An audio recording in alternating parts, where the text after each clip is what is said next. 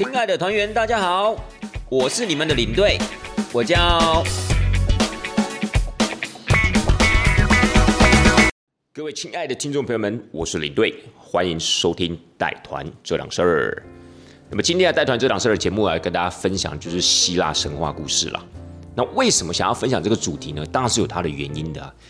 各位听众朋友，还记不记得我上一集有跟大家分享了我去呃带班游的行程？也不能讲说带啦，就是我参加班游的行程嘛。还记得吗？那一集的标题叫做呃一段羁绊的旅程，对不对？那在那个班游的旅程中呢，因为我们有说过，我们同学大部分也都已经成家立业了嘛，那都有小朋友了。这些小朋友呢，也差不多大概都到了小学学龄这样的一个年纪，普遍呢大概就是介于在呃。三到六年级之间普遍呐，那当然还有一些小小孩，那小小孩可能就是还没有到小学的年纪也有，但是呢，有一些比较大的、比较早生的，大概都已经差不多到三到六年级这样一个阶段了。那这一次出去呢，当然也是跟着他们爸爸妈妈，跟着我们一起去班游这样子。那就在其中，我就发现了一个很特别的现象，就跟这个希腊神话故事有那么一点点关系。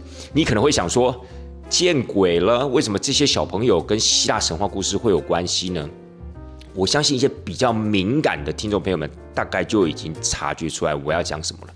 没错，就是他们既然都有在看希腊神话故事，呃，也或许是领队我还没有生小孩，也没有这种所谓照顾小孩的经验，所以对我来讲，在我的认知，我是觉得还蛮特别的，甚至有一点惊讶的程度。为什么呢？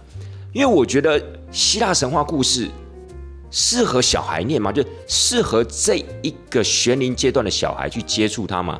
我还记得那个时候我们在呃台北车站东山门集合的时候，我们刚好就遇到我的同学，他就带他小朋友，他小朋友第一句话都问我说：“叔叔，你知道希腊神话故事吗？你会跟我一起讨论希腊神话故事吗？”当然，就是我听到我会觉得哇，你好厉害哦！你竟然知道希腊神话故事。我当然可以跟你讨论啊，因为叔叔我曾经也怎么样去过希腊，那我相信他会见到我的第一句话就这样问，当然是因为他妈妈就是我同学嘛，他妈妈可能跟他讲说，哎，今天这个领队叔叔有去过希腊哦，或许你可以跟他问希腊神话故事，搞不好他会知道很多。可是，在我的惊讶点是在于说。哎，这个希腊神话故事是不是你这个年纪可以念的？为什么会这样讲？可能很多人都想说，领队你是不是反应过头了？希腊神话故事不就是一种神话故事吗？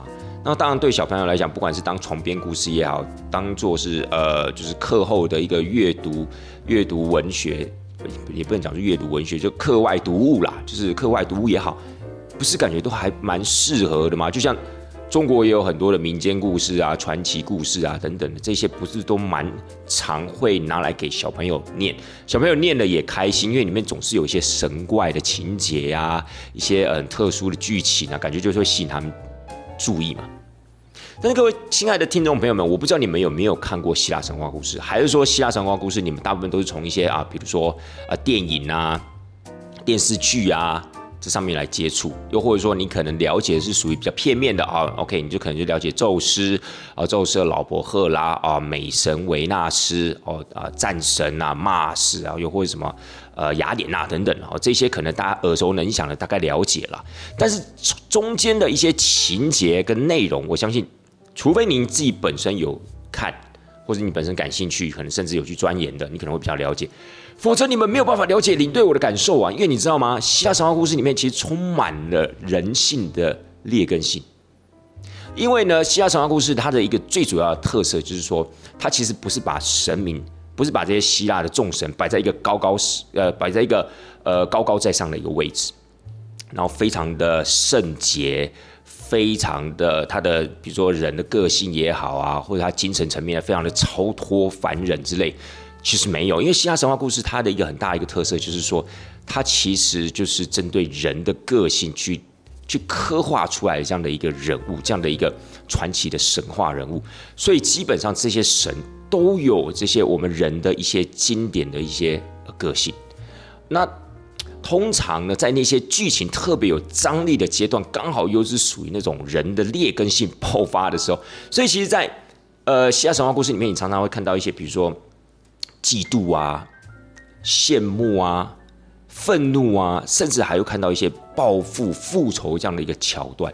所以在我的认知，我会认为说，哇，我这些东西会不会对差不多小学学龄那样的一个学生来说，那样的一个小朋友来说，是不是有点太 over？就是说，可能我们在看这些情节的时候，如果让他们自己看的话，我不知道他们的小脑袋会怎么去解读他们看到的这些剧情。因为真的，以上我们刚刚讲到一些有关于人类劣根性的，像我们刚刚提到的什么愤怒啊、嫉妒啊、报复啊等等，的的确确啊。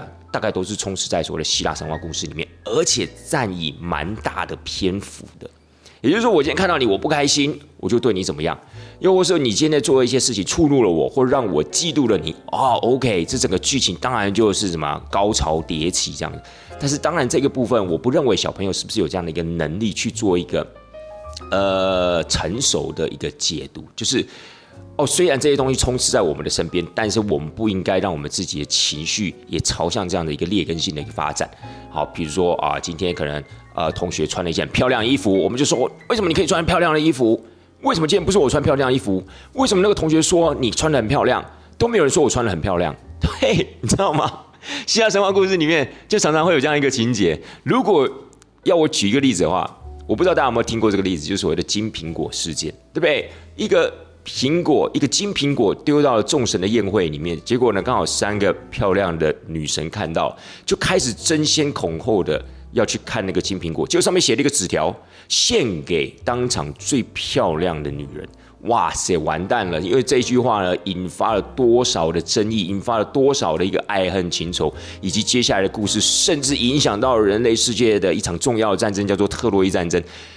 这些部分呢，都是因为三个女神，因为她们没有办法放下这样的一个什么，放下这样的一个执念，所以造成的。所以，当然了，我会觉得说，希腊神话故事如果有小朋友，不是如果有大人在旁边，呃，协助呃指导跟说明的话，我当然会觉得比较合适。那 anyway，反正那个小朋友跟我讲的时候，我是有点担忧，就是而且甚至你知道吗？希腊神话故事里面还有一些比较比较露骨的、比较露骨的桥，是露骨还是露骨啊？应该讲露骨了，比较露骨的桥段，就是可能会牵扯到一些比较呃生殖器啊，比如牵扯到一些呃呃，就是比较有点呃偏偏那个情欲类的东西。然后呢，可能又有包括什么呃近亲结婚啊，水性杨花，对不对？我们大家如果对这个希腊神公司有一个基本了解的话，大概就知道宙斯的这样的一个个性嘛，对不对？他根本就是什么？他根本就是我们《天龙八部》里面段正淳的这样的一个角色。就是见一个爱一个，所以这样的一个情况之下，是不是那么适合小朋友念呢？或许各位听众朋友们，你们可能也都有小孩子、有小朋友了。如果假设您的小朋友大概还是停留在小学学龄阶段的话，那他可能还没有接触这个希腊神话故事啊。如果你听到了这样的一个概念，或是你本身对希腊神话故事大概就有既定的了解的话，哎，你也可以稍微的思考一下，哎，我小朋友现在，比如说他可能才三年级、四年级，小学了，我适不适合给他？读所谓的希腊神话故事，当然，我觉得希腊神话故事的娱乐性一定是够的。就是说，它当一个课外读物来讲，它一定会有很大的一个吸引力，因为里面讲到了一些呃神力的部分啊，讲到了一些情节啊，甚至它可能还跟现代的生活有所连结的部分，我觉得小朋友一定感兴趣的。可是，就有关于这里面的一些人类的劣根性，以及一些呃，就是我们俗世俗普遍的一些道德伦理这样子一个观感的话。适不适合让小朋友自己念？我觉得这个的确是一个 我们可以思考的问题。那为什么我觉得很好笑？就是说，哎，这些小朋友还不止一个哦，亲爱的听众朋友们，因为这次去的同学们带很多小孩嘛，我发现他们有共鸣的。我一开始以为啊，因为呃一开始在车站问我那个小朋友大概四哎大概四年级要升五年级。那我想他可能是一个特例，就是啊，比如说他们家可能刚好是这样的一个环境，让他接触到了，然后他也非常的感兴趣，甚至他已经，他这个小朋友已经到了有一种类钻研的这种境界，又在使用“类”这个字，有没有？类钻研是什么意思？就基本上他已经很了解了，他甚至已经可以跟我相庭抗礼那样子的一个感觉了，你知道吗？所以我会觉得，哇，这个人，这个小朋友的功力啊！是不可小觑的。我本来以为大概就是一个特例，但其实后来没有，因为后来陆陆续续有蛮多的小朋友听到我们可能在聊这个希腊神话故事，我我发现他们全部都可以怎么样加入话题？耶，我觉得不能讲全部啦，大概我们那个时候去了大概有将近十个十个小朋友，呃，就是大概在学龄阶小学学龄阶段的话，大概有七八个，结果呢，大概有一半。一半左右都可以加入这个话题，大概就四五个都可以加入这个话题，这是的确让我是还蛮惊讶，因为他们都说啊，这个我读过，而他们不仅仅是读过而已，他们还记得，而他们还知道里面这些人物的名称，甚至一些经典的桥段、经典的内容情节，他们也都可以朗朗上口。哇，我这是让我觉得，呃，惊讶，真的就只能用惊讶两个字来形容，因为我在真的在我的观念，我会认为说，诶，这个希腊神话故事。小朋友念适合吗？对不对？可是后来我观察他们的一个行为模式，我觉得还 OK 啦，还不至于有受到很严重的影响。所以我相信，可能这些小朋友在念这个所谓希腊神话故事的时候，他们可能都会有一些问题，他会说啊，为什么宙斯要这样啊？为什么啊雅典娜要那样啊？为什么海神 Poseidon 要那样？我觉得可能他们都会有些问题，因为可能跟他们平常生活模式，或是他们被教育的那种价值观是有所抵触的。好，甚至包含了所谓的呃近亲结婚这一块，因为我们现在世俗的规定是说啊不能近亲结婚嘛，所以我觉得他们只要遇到这一块的话，可能都会相对去问爸爸妈妈啊为什么他们可以这样子。所以我相信可能爸爸妈妈会给他们一个比较符合现代价值观的一个解释啦，然后也让小朋友可以相对可以接受。那但是如果今天，呃，可能不是每个爸爸妈妈都这么有空，或者不是每个爸爸妈妈都这么积极，也不是那么了解希腊神话故事的时候，哇哦，那怎么办？就交给小朋友自己解读了吗？哦，我觉得这是一个很刺激的事情呢。好了，不管 anyway，我但我就觉得，就是说整个过程中，让我觉得哇，原来希腊神话故事现在也是小朋友一个重要的阅读重点呢，而且甚至小朋友都还蛮感兴趣。好，那既然小朋友都这么的了解希腊神话故事，那么各位亲爱的听众朋友们，你们是不是也应该要顺便的了解一下？好，但是今天要跟大家讲这个希腊神话故事，我其实我就用几个点去切入，去或许某种程度上可以解除到一些您的一些呃阅读上的一个盲点，又或者说，如果今天我是一个完全没有接触过希腊神话故事的人，我应该要怎么样去做一个比较通盘的认知？好，首先。讲到这个希腊神话故事，它当然是极其复杂的，也因为它今天它整个神话的人物其实是基本上是非常具有人性的。就一般来讲啊，比如说我们讲说基督教哈，基督教耶稣基督，我们可以讲说我们没有几个人可以做到耶稣基督那样子的一个情操，或是他那样子的一个一个人生哲学，我们可能比较没有办法做到，所以他才会高高在上，所以他才值得我们敬仰嘛，就跟佛陀也是一样嘛。到底有几个人可以在菩提树下成佛？对不对？所以基本上他们的情操，他们的他们所突出来的那种所谓的圣洁的人性，其实是我们一般人没有办法达到。但希腊神话故事里面，它就是没有这一层的隔阂，它就跟你我一样，都有属于我们之间的一些，呃，我们刚刚提到的一些劣根性啊，或是我们可能具有的一些基础的人性。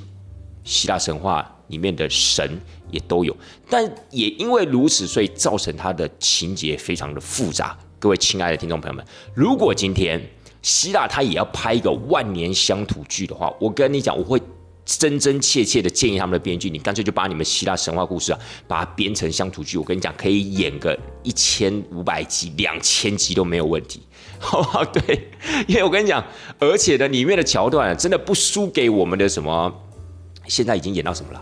什么世家，是不是？哎呀，不管了，反正就是已经不输给我们什么霹雳火啊，不输给我们的那些所谓的台湾的经典乡土剧，绝对不输。但也就是因为这个情节相当的复杂，所以我们到底要怎么切入来？我跟大家说，各位有没有去过奇美博物馆？我们先不要讲出国好了，因为有时候出国可能你也不见得有这样的一个机会啊，看到这样的一个场景。但是的的确确在台湾，你就有机会一次。看到了希腊神话故事里面的全部的主角，我们不能讲说全部啦，大概就是十个故事里面，大概有八个故事都跟希腊神话故事里面的主角有关系。这主角我们就稍微把它改一个名字，叫做主神。希腊神话故事里面的主角，我们现在把它改成希腊神话故事里面的主神。那这些主角有几个？这些主角有十二个，就代表说这些主神呐，主要的神明有十二个。那这十二个，我们刚好提到说，有没有去过奇美博物馆？奇美博物馆呢，就是从我们的停车场停好车，经过了阿波罗喷泉，对不对？我们会经过一个奥林帕斯桥。那个奥林帕斯桥上面就放了十二个希腊神话、希腊主神的一个雕像。所以啊，其实希腊神话故事啊，大概都从这十二个主神开始水平跟垂直的发展。所以你只要把这希腊十二主神啊搞清楚，基本上你几乎看到了每一个系列的希腊神话故事里面，都会提到这十二个其中一个。所以这样简不简单？其实很简单，就是说你把这希腊的十二个主神，把它稍微的记一下。当然，其实也不用很特别去记，因为其实大多数您都知道了。你知道之后呢，其实对你在阅读这个希腊神话故事的时候，诶，我觉得相对就会比较有什么？比较共鸣啊，比较有那种所谓的投入感啊，就是你一读，哎，很快就上手这样子。所以我们在经过那个桥的时候，你还记不记得，就是左边有六个雕像，右边有六个雕像，十二个雕像嘛，对不对？那这十二个雕像里面，我相信很多人都已经在抢答了。各位听众朋友们，你赶快啊？下所有主持人，我知道，我想我大概念出个四五个应该没问题。好，很简单，其实以宙斯为中心，我相信应该大部分的听众朋友，除非你是很小很小的小朋友。否则应该都知道周四吧，对不对？这实在真的是指已经充斥在我们呃生活的周遭了。不管是电影里面的情节，不管今天是呃人物的英文名字等等的，又或是电视剧、报章、杂志啊，又是有关于纪录片啊、出国啊等等的，应该都很容易接受到宙斯这两个字吧，对不对？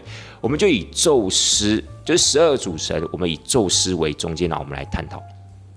首先呢，这十二主神里面呢，有其他的五个都是宙斯的兄弟姐妹，简不简单？其他的都是宙斯的小孩，唯独一个比较特别的，叫做维纳斯。这个我基本上你们根本就不用背也知道，对不对？我们很多的一些美学啊，很多的一些化妆品啊，很多的一些偶像团体啊，或什么歌曲等等，或许都跟维纳斯有关系。所以维纳斯，美神维纳斯，我相信这个已经基本上是不用记的一件事情。但你要记得，就是说。呃，今天十二主神里面包含了宙斯的兄弟姐妹，包含了宙斯的儿子女儿，再加一个维纳斯，就是十二主神的一个轮廓了，很简单吧？所以都跟宙斯有关系。那宙斯的他的兄弟姐妹里面，我相信有很多人可以讲得出来啊。我知道有一个 Poseidon 拿三叉戟的那个，有没有 Maserati？Maserati 就是那个玛莎拉蒂，对不对？意大利的那个名车跑车，它的那个商标就是一个三叉戟嘛。那这个三叉戟就是海神拿的三叉戟，所以 Poseidon 还有谁？他的老婆叫做赫拉，他老婆叫赫拉，还有他的一些姐姐啊，比如说像 Demeter 龙神哦，农神，农业的农农神，还有叫 Hestia。Hestia 就是灶神，哎，不是只有我们中国有灶神，人家希腊神话故事 也有灶神，这代表什么？代表他们也是用灶了，好不好？Hestia，还有谁？这样子已经几个了。有些人可能会说啊，还有一个，是不是还有一个什么 Hades？但 Hades 是冥神 Hades，一般来讲，它不见得啊会放在十二主神里面，因为有些人会认为十二主神就住在住在这个所谓的奥林帕斯山上，所以不应该会有 Hades，因为 Hades 是管所谓的冥域的嘛，就是所谓地狱的嘛，所以又加上他的形象可能不太好，就没有把它放在希腊十二主神里面。但不会演，因为现今出版的希腊神话故事的书籍里面呢，它也多的版本了，有些版本的的确确会把 Hades。就是冥神、地狱之神 Hades 会放在希腊十二主神里面，但是大部分应该是没有的啦，好不好？大部分是没有。所以呢，以上我们刚刚讲到那些是什么？宙斯的兄弟姐妹，对不对？包含了宙斯就五个人哦，就五个人哦，对不对？再说一次哦，宙斯他的老婆赫拉，他的哥哥 Poseidon，他两个姐姐，一个是农神 Demit，一个是灶神 Hestia，所以就五个人，对不对？好，很简单，五个了嘛。这五个反而可能是大家比较不熟的，除了宙斯跟那个所谓的 Poseidon，就是所谓海神波塞顿之外，大概可能没什么听过。但是接下来几个可能大家都听过了。好，我们先讲一个双胞胎非常有名的，他们就是希腊十呃希腊的十二主神。双胞胎是谁？Apollo，很简单嘛，就是太阳神跟月神嘛。Apollo 跟 Artemis，Apollo 跟 Artemis 这两个都是宙斯的小孩啊。没错啊，对啊，是私生子，很多都私生子。好，这两个讲完之后，再讲两个战神。很多人讲说骗人，战神就只有一个，就是 Mars，对不对？你们知道，大家就叫 Mars。但是我们有时候会用另外一个名字称呼他，叫 Ares。为什么？等下跟大家说，Ares 是战神，就是你们熟知的 Mars，对不对？火星 Mars 战神嘛。以前是不是有一部片就叫做 Mars 偶像剧？它是领队我那个年代的，我记得我忘记是不是仔仔演的之类的。好，这不是重点。再来呢，战神不是只有男的，战神还有一个那个女的女战神。虽然说她的战争的形象啊，就是呃征战的形象并不是那么的鲜明，但 anyway 她是属于一个比较聪明打仗的人物，聪明战争的人物。那 Mars 是属于那种莽夫，空有一身武力的那样子的一个莽夫的一个角色。好，那就是雅典娜，没错，就是雅典的守护神啊，雅典娜。这样是几个了？是不是四个了？Apollo、Artemis，太阳神、月神，两个战神就四个了。再来就是 Hermes，对不对？Hermes 就是神之间的一个信差嘛，就是脚上有长翅膀的那一号人物 Hermes。Hermes 之后呢，还有一个火神，他的名字比较难念，他叫 Hephaestus。Hephaestus。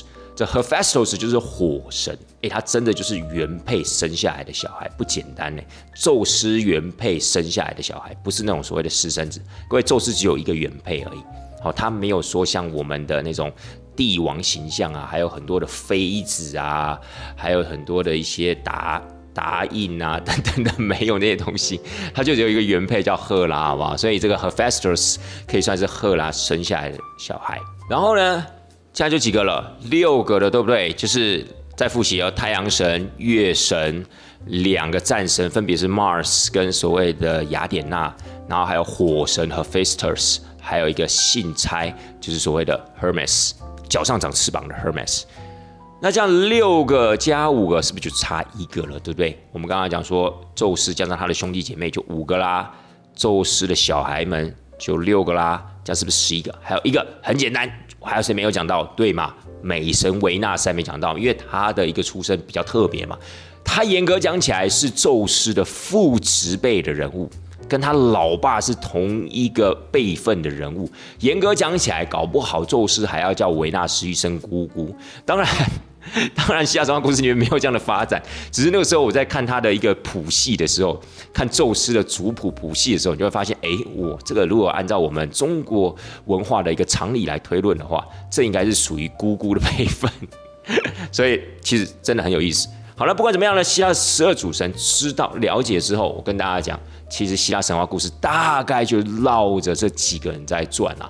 不管引申出来的典故啊，引申出来的寓意呀，其实都跟这十二个人啊，不是同时啦，可能哦，有时候可能跟其中一个，有时候跟其中两个，有时候跟其中五个。但不管怎么样，大概都是围绕这几个人在转。十个故事里面，大概有八个故事都是如此。好了，那这个地方要突破大家一个。盲区就是很多人都认为说哦，希腊神话故事我知道啊，就是宙斯嘛，对不对？所以照理讲，宙斯应该就是一切希腊神话故事的根源喽，因为他是众神之王嘛，所以希腊神话故事应该就是从他开始衍生下来的。错，我们刚刚有说过啊，希腊神话故事基本上就是由这希腊十二个主神去做一个水平以及垂直的情节发展。所以就是告诉大家，宙斯上面还有没有？我们刚刚都有提到父职辈的人物，所以肯定我们认识他父亲是谁，对不对？我们严格讲起来，大概是要从宙斯的爷爷奶奶那一代开始讲起，会比较精准。当然，其实我觉得希腊神话故事跟中国神话故事其实有蛮多的一些类似的桥段。就是还记得我们盘古开天这样的一个故事吗？盘古开天一开始是不是告诉大家世界呈现？一股混沌的气息，世界呈现一股混沌的场面，好，不是那种我们吃的馄饨，好不好？就是一种很混乱，搞不清楚东西南北，看不清楚，摸不清楚头绪的那种场面，叫混沌，好，不是我们吃的那个馄饨。OK，好，那希腊一开始也是这样子，只是他们叫做凯亚斯，他们的这个混沌还有混沌之神，这样，这样听起来很奇怪，好像是一个卖馄饨卖的很成功的的人，不是？是混沌之神啊！我们不要再讲强调这个混沌之神了。OK，Anyway，他这个混沌之神叫做 Chaos。Chaos 其实在英文里面就是指混乱的意思。那 Chaos 呢？后来 OK，其实我觉得各位，您不用太去呃仔细的去思考每一个希腊神话故事里面的一个逻辑。好，那对你来讲根本就是一个折磨，所以你不需要，你不需要问我说为什么混沌也可以成为神？我怎么又？沦陷到这种奇怪的一个用词里面，我在脑袋里面就想到我在吃的那个馄饨，然后它在发光，因为它是馄饨之神。不是的，亲爱的大家，你不要去探讨为什么今天这种混乱的场景也会有一个神的名字，这就是神话嘛。神话如果还有逻辑，神话如果还有常理，那还叫神话吗？那就是我们日常生活了嘛，对不对？OK，Anyway。就是有这个所谓的神，哦混沌场面的神，然后呢，他这个时候呢就生下了日夜啊，光明与黑暗啊，不拉不拉的，就是说，为什么他可以生下来？对，所以有时候我就觉得小朋友念这个，爸爸妈妈为什么他们可以生？为什么这个混沌之神可以生小孩？那他的老婆是谁？那他是男男女的？哇，我跟你讲，光你解释这个，你大概就可以把这个所谓的生活常理啊，你大概可以已经轮一遍，好吧？你就可以从你自己开始解释啊，因为啊怎么样怎么样呀？因为这是神话故事啊，对，是不是有了解释，对不对？所以呢，我跟你讲，其他神话故事是不是那么适合小朋友？有时候真的会累死家长，真的也是有这样的一个可能，因为每一个情节基本上几乎都要解释。好了，Anyway，不管怎么样，都后来升到一个很重要的神，叫做盖亚，大地之母啊，盖亚，好，盖亚。盖呢？我一般来讲，它的汉译的翻译啊，就是盖就是锅盖的盖，亚就是亚洲亚，盖亚，好吧？这个我相信可能有一些比较熟悉希腊神话故事的听众朋友们，大概也了解这个盖亚。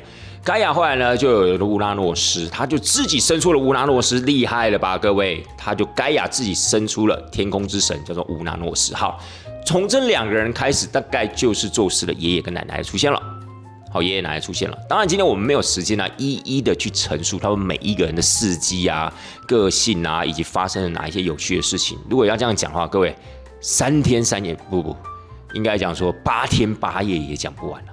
好，八天八夜也讲不完。好，所以只是告诉大家，夏神话故事是不是从宙斯开始的？不是呢，它其实是严格讲起来，是从宙斯的上上上辈就已经开始了。那这边有一个比较有趣的一个情节跟桥段，就是维纳斯的诞生。各位，维纳斯的诞生啊，这是一个非常重要的神话故事的桥段，就希腊神话故事里面一个很重要的桥段。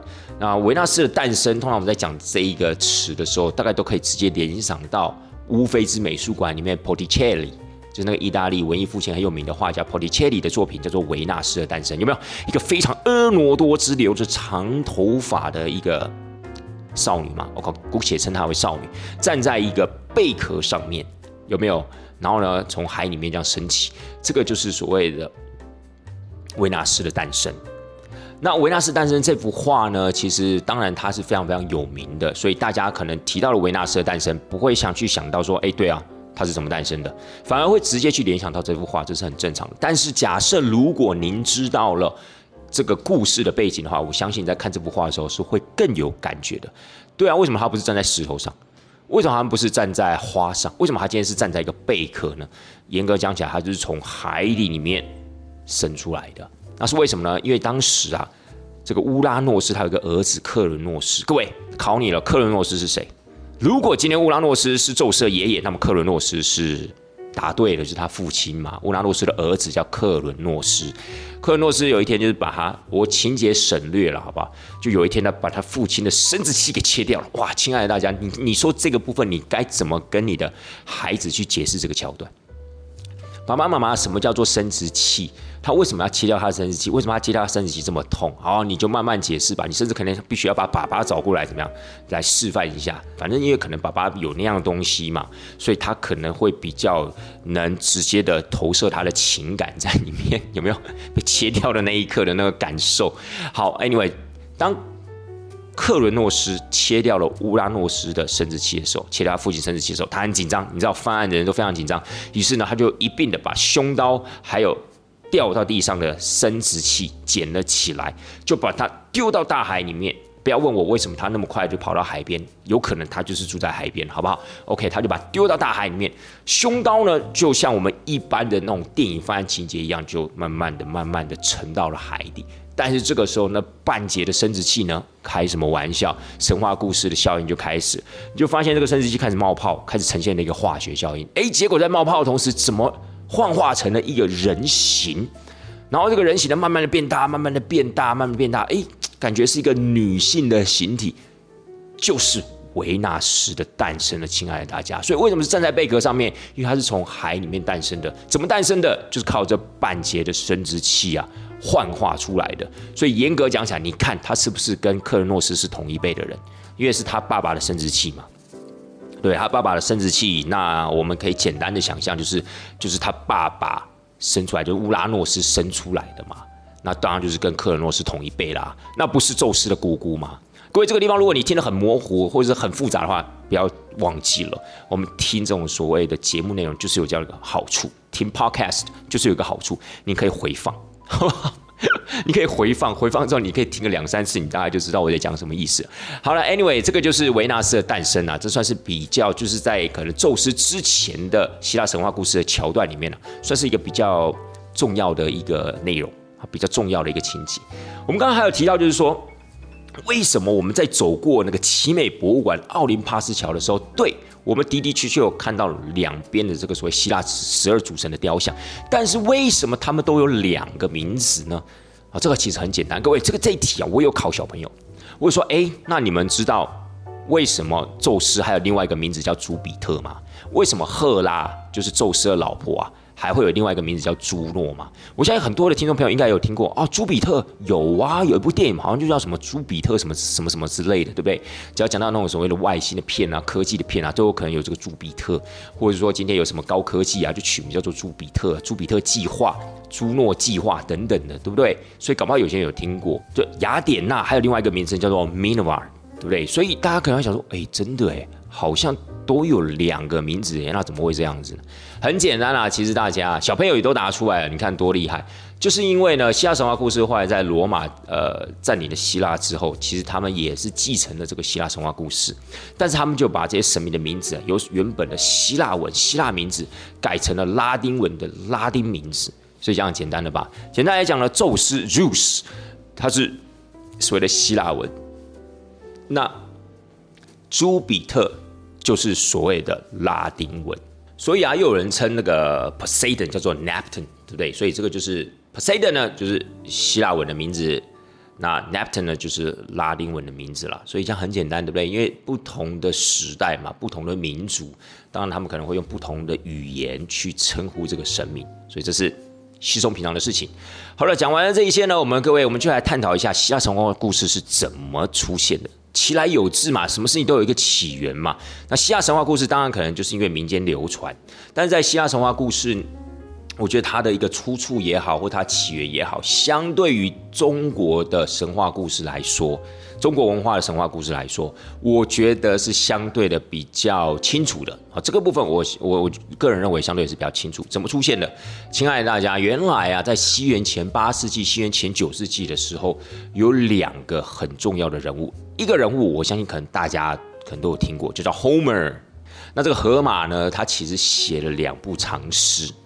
他是一个吟唱诗人啊，什么叫吟唱诗人？就是有时候呢，我们就在那个市街上啊，我们可能就是心情来了，感受来了，我们可能就会唱一段诗啊给大家听，然后就很多人会收听啊这样子，所以这个叫做所谓的吟唱诗人。那荷马这个吟唱诗人呢，就是后人啊把他的一个吟唱的这个长诗内容，后来整理成了两部巨作，好，两部长诗巨作，一部呢叫做《伊利亚德》，一部叫做。奥德赛就是《Iliad》跟《Odyssey》这两部书呢，其实都跟我们所熟知的一场战争有很大的关系。那场战争就叫做特洛伊战争。所以，亲爱的大家，我们必须说，我们今天在电视上看布莱特比特演的特洛伊战争啊，我们呃可能看到的什么木马屠城记的一些故事啊等等的，都是来自于荷马的长诗。这个荷马不是？天哪，为什么有这么多的一种可以那种？奇怪的谐音字，千万不要把它联想到非洲的河马，不要联想到木栅动物园里面的河马，好不好？河呢，他们一般来讲，我们的汉译字上面是荷花的荷，马呢，当然就是马匹的马，河马。那河马这个人呢，我是怕很多小朋友在听啊，所以可能他们听到会整个神经错乱，你知道吗？就说妈妈，为什么木栅动物园的河马会写诗？这个叔叔是在讲什么东西？你知道吗？所以。没办法，有时候 podcast 就是这样子，没办法，所以可能刚刚大家小小朋友可能会觉得，为什么我吃了馄饨，它也会变成神？我觉得这个真的很难解释。可能听我的节目也必须要有一个大人在场，或许对那些小小孩的那些收听的群众会有一些帮助，好吗？好了，anyway，反正河马就写出了《伊利亚德》。还写出了这个所谓的《奥德赛》。那其实《伊利亚德》呢，它简单来讲就是所谓的伊良城的故事。伊良城就是所谓的特洛伊城。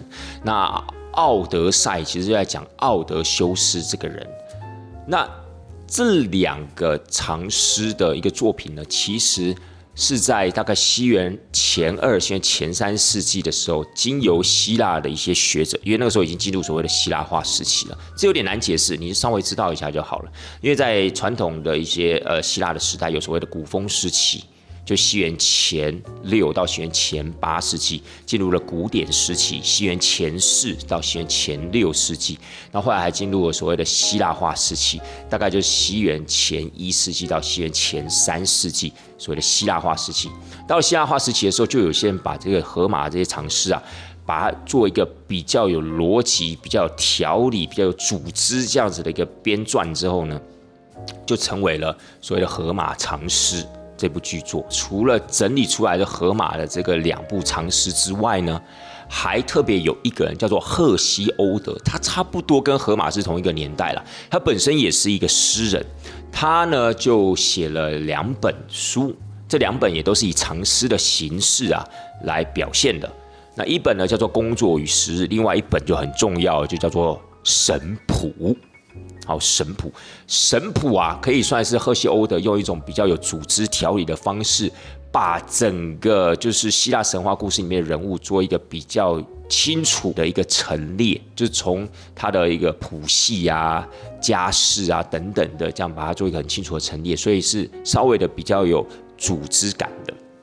那在这部书里面，当然也都有提到了很多的有关于宙斯的一个出现，以及宙斯的父亲、宙斯的爷爷那一辈的，以及他跟其他的泰坦巨神之间的一个决战，呃，后来发展出了一些情节，还提到了所谓的五个世代，就黄金世代、白银世代，还有所谓的青铜世代，然后还有英雄世代跟铁的世代。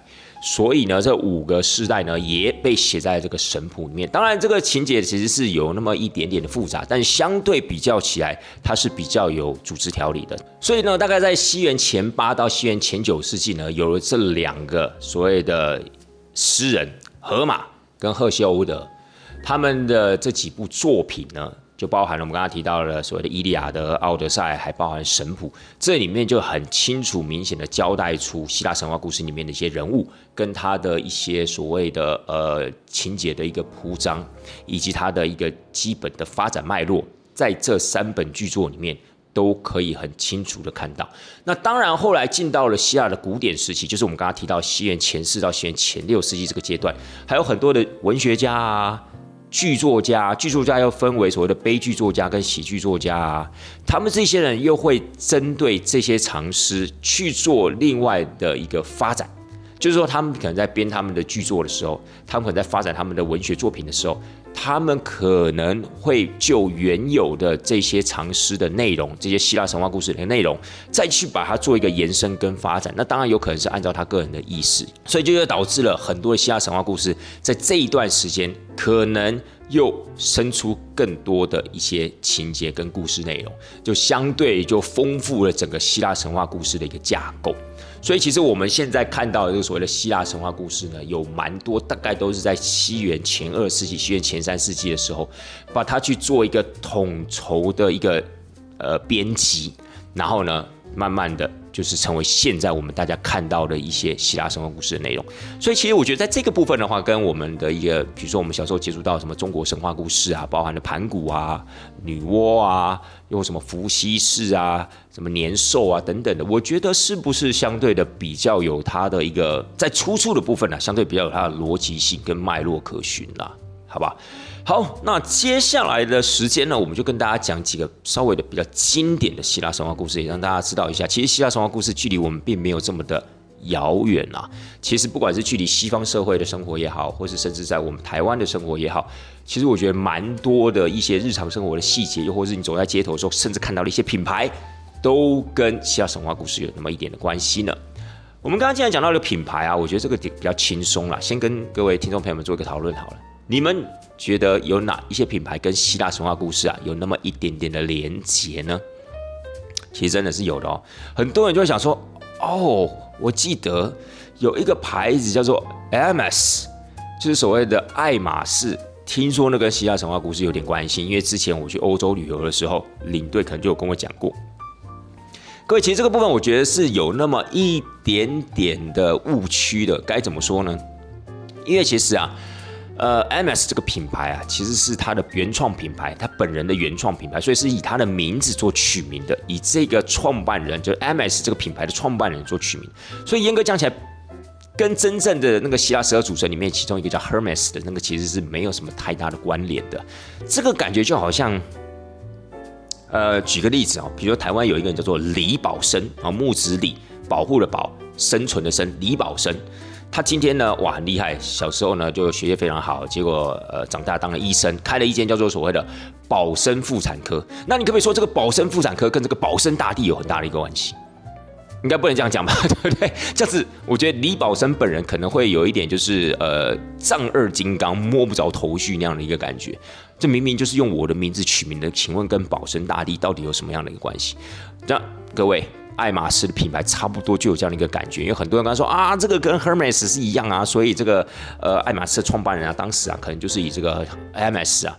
就是来来来做一个灵感的发想，这样子不是啦，他本名叫做 MS，你你要他怎么样呢？对不对？那当然，很多人在取自己的企业的名称的时候，自己公司的名称、餐厅的名称的时候，很有可能就是以他自己的名字做取名啊。只要他名字觉得还不错听，然后也蛮蛮有那种格调怎样之类的，就有可能了，对不对？所以这个地方我觉得不是那么大的有关联嘞，好不好？各位，如果你真的还没有办法理解的话，你就把李宝生这样的一个故事拿出来做个复习，好不好？还有什么？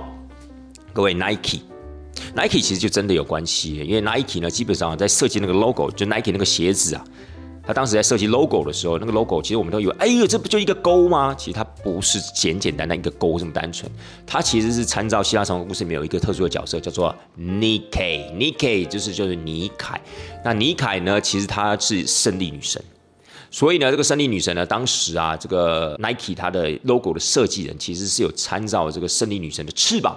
去做一个发想，所以它不是只是单纯打一个勾而已，好，不是有时候我们小时候在改考卷，有没有？小老师改考卷，然后打一个勾，哎呦，Nike 就是这样来的，不是这样的，好不好？没那么单纯，是有参考了那个所谓的胜利女神的翅膀，所以这个部分的的确确是有连接的，还包括刚刚我们讲到什么，Maserati，Maserati 那个所谓的海神的三叉戟，其实也是参照希腊神话故事里面 Poseidon 的那个武器嘛，就是海神的三叉戟，还有没有别的？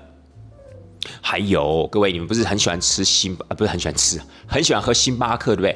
星巴克呢，其实它的那个 logo，很多人说啊，我知道那是美人鱼。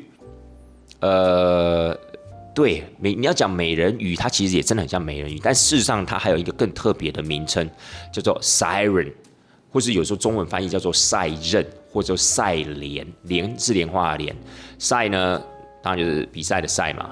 然后人就是那个任何的任去掉那个人字旁赛人，她其实是一个女妖，她其实是海上的一个女妖，她会呢发出呃非常悦耳这样的一个歌声，然后会吸引那些水手啊，就忘记自己在海上了，忘记自己在划船了，所以很不小心可能就是投海自尽啊，甚至就触礁身亡这样。但是她长相非常的婀娜多姿，然后她的声音呢如黄莺出谷，所以常常会吸引那些海上的水手啊。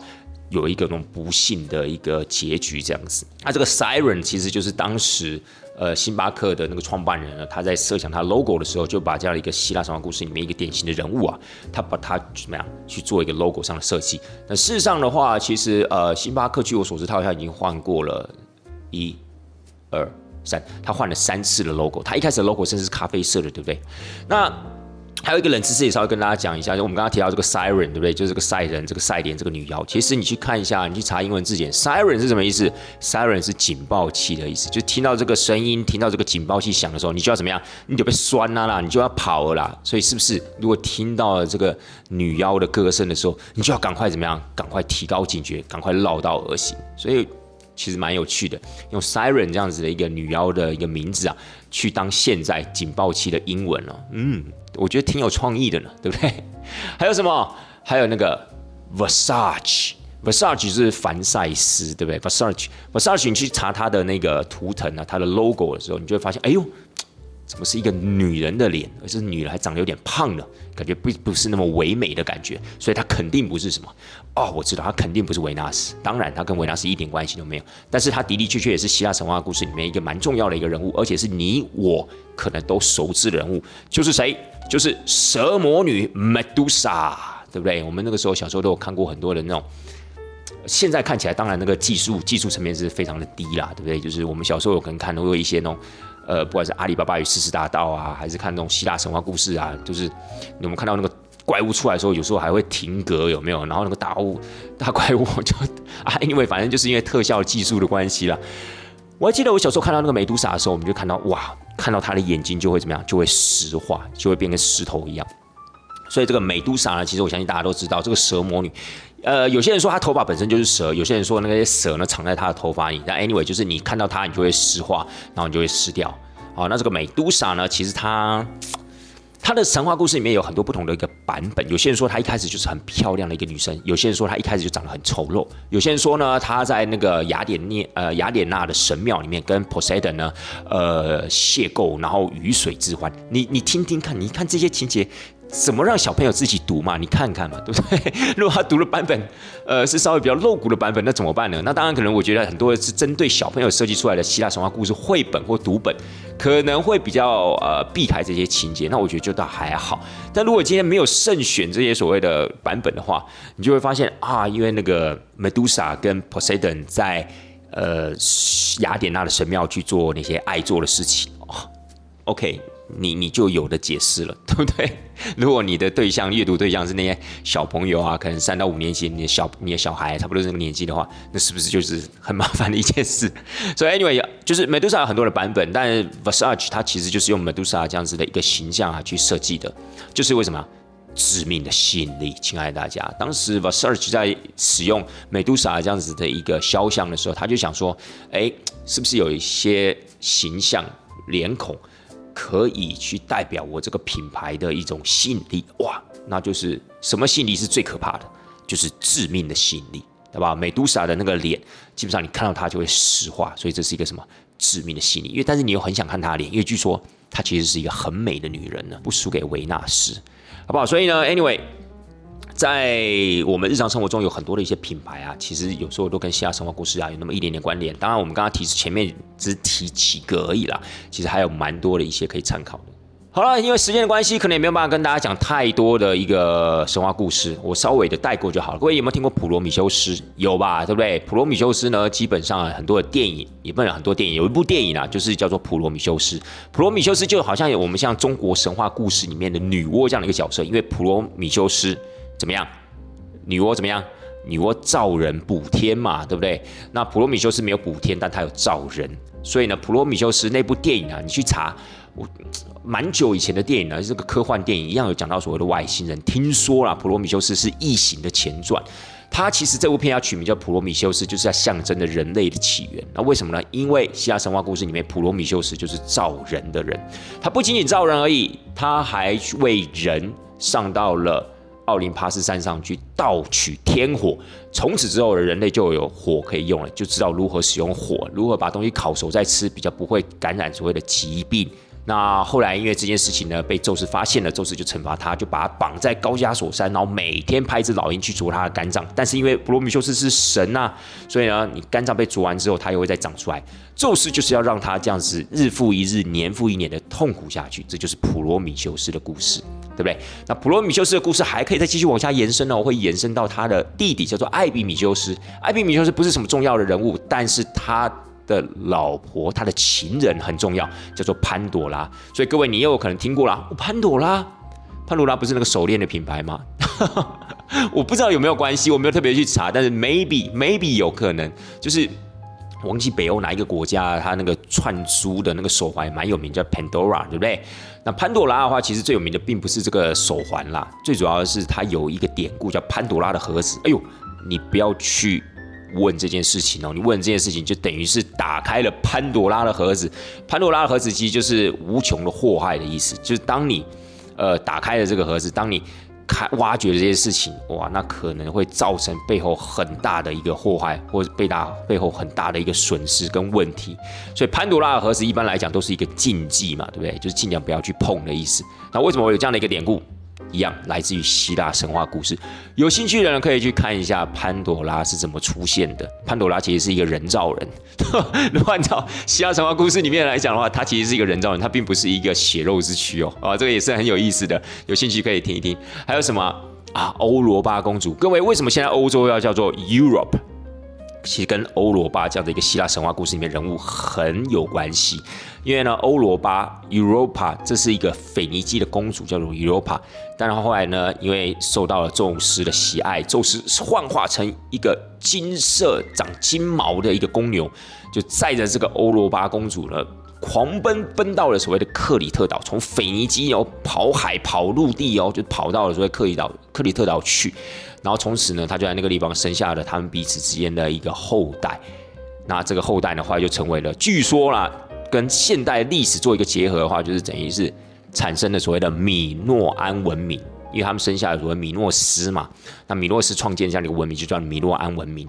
那各位，整个欧洲文明的起源在哪？在希腊。希腊的起源在哪里？在克里特岛，所以呢，后来啊，可能就是因为这样子一个希腊神话故事里面的一个桥段的关系，这样的一个寓意的关系，就把欧洲是整个欧洲大陆呢叫做 Europe，就是以这个腓尼基公主啊 Europa 的名字来做一个取名的。想想看还有什么有趣的希腊神话故事可以跟大家分享的呢？哦，还有一个也很有名的一个故事啊，对不对？各位，你们常看那个特洛伊战争，对？也不能常看了，你们一定知大概知道特洛伊战争嘛？因为毕竟布莱德皮特这么帅，对不对？就算这个故事不了解，这部电影是不是应该要去看一下？但这部电影在很久很久了，我觉得大概有十几二十，有没有二十年了？哦，应该是没有，但十几年肯定有嘛，对不对？那个时候布莱德皮特还很年轻，还很帅的时候，他扮演的是谁？各位？他扮演就是半人半神的阿基里斯，对不对？可以算是当时特洛伊战争希腊盟军里面的第一猛将，就是阿基里斯。那那个时候特洛伊呃王国里面最强的叫做什么？最强叫做 Hector。所以呢，等于是说特洛伊战争里面两大猛将的交手，就是阿基里斯跟 Hector，对不对？还记不记得那个时候布莱德皮特站在那个特洛伊城墙下，一直大喊着 Hector。Hector，对不对？忘记这个桥段一定要去看一下，因为其实布莱德皮特在那个时候还蛮帅的，好不好？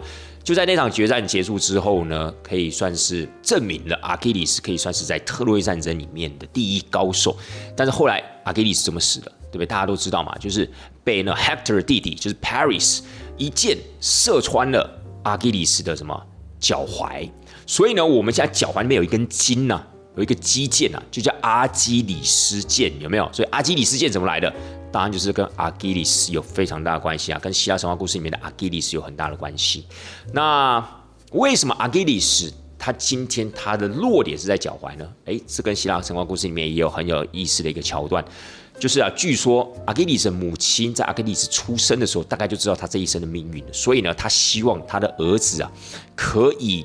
有那种所谓的金钟罩护体这样的一个概念，就是呢刀枪不入，所以他们就听说了，如果把新生儿去浸冥河的河水，冥就是这个地狱啊，地狱冥河的河水的话，哎，你就可以怎么样？就可以刀枪不入，神功护体的概念。于是呢，他的母亲呢就把刚生下来的阿基里斯去浸。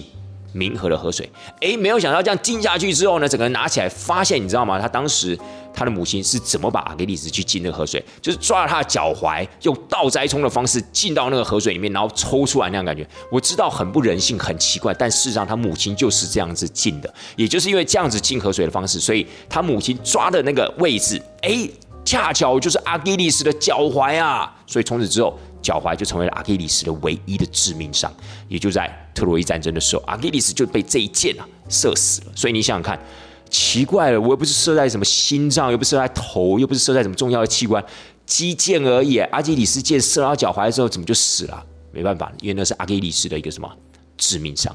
好不好？听起来是很有意思，很好玩，对不对？希腊神话故事里面太多这样的一个情节，而且太多的故事内容，或许可以跟我们现代的日常生活上面啊，可以做一个连接跟发想。所以我觉得这个就是希腊神话故事啊，这么的平易近人，就是这么的不容易被人家忽略这样的关系。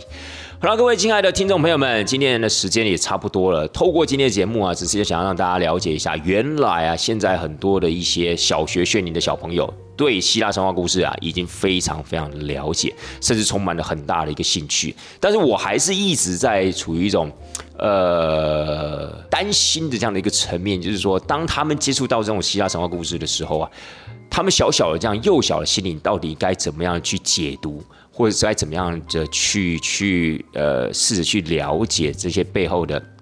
内容可能很多听众朋友会说啊，林顿你想太多。我们现在生活基本上就已经比希腊神话故事还要复杂一百倍了，好不好？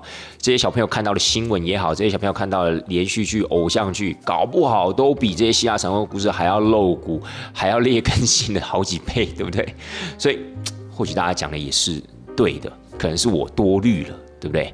好了，那不管怎么样了啊，其实透过今天节目内容，就是希望不管是小朋友也好，或是大朋友也好，其实你们都可以试着去了解一下希腊神话故事里面。当然，呃，我们所提到的一些劣根性除外，它还是有一些比较有意义的一些含义，或是一些呃有启发性的一个寓寓意这样子。所以我觉得还不错，而且呢，有时候把它当做是一个有趣的呃一个课外读物来阅读的话。不管是在增长自己见识的部分又或是陶冶性情的部分其实也挺好的了对不对？生活是将来如果有一天真的去希腊旅行的时候当你看到那些神殿啊当你看到那些文物的时候你会有特别的感觉哦好吗？大团长老师咱们就下次见喽拜拜。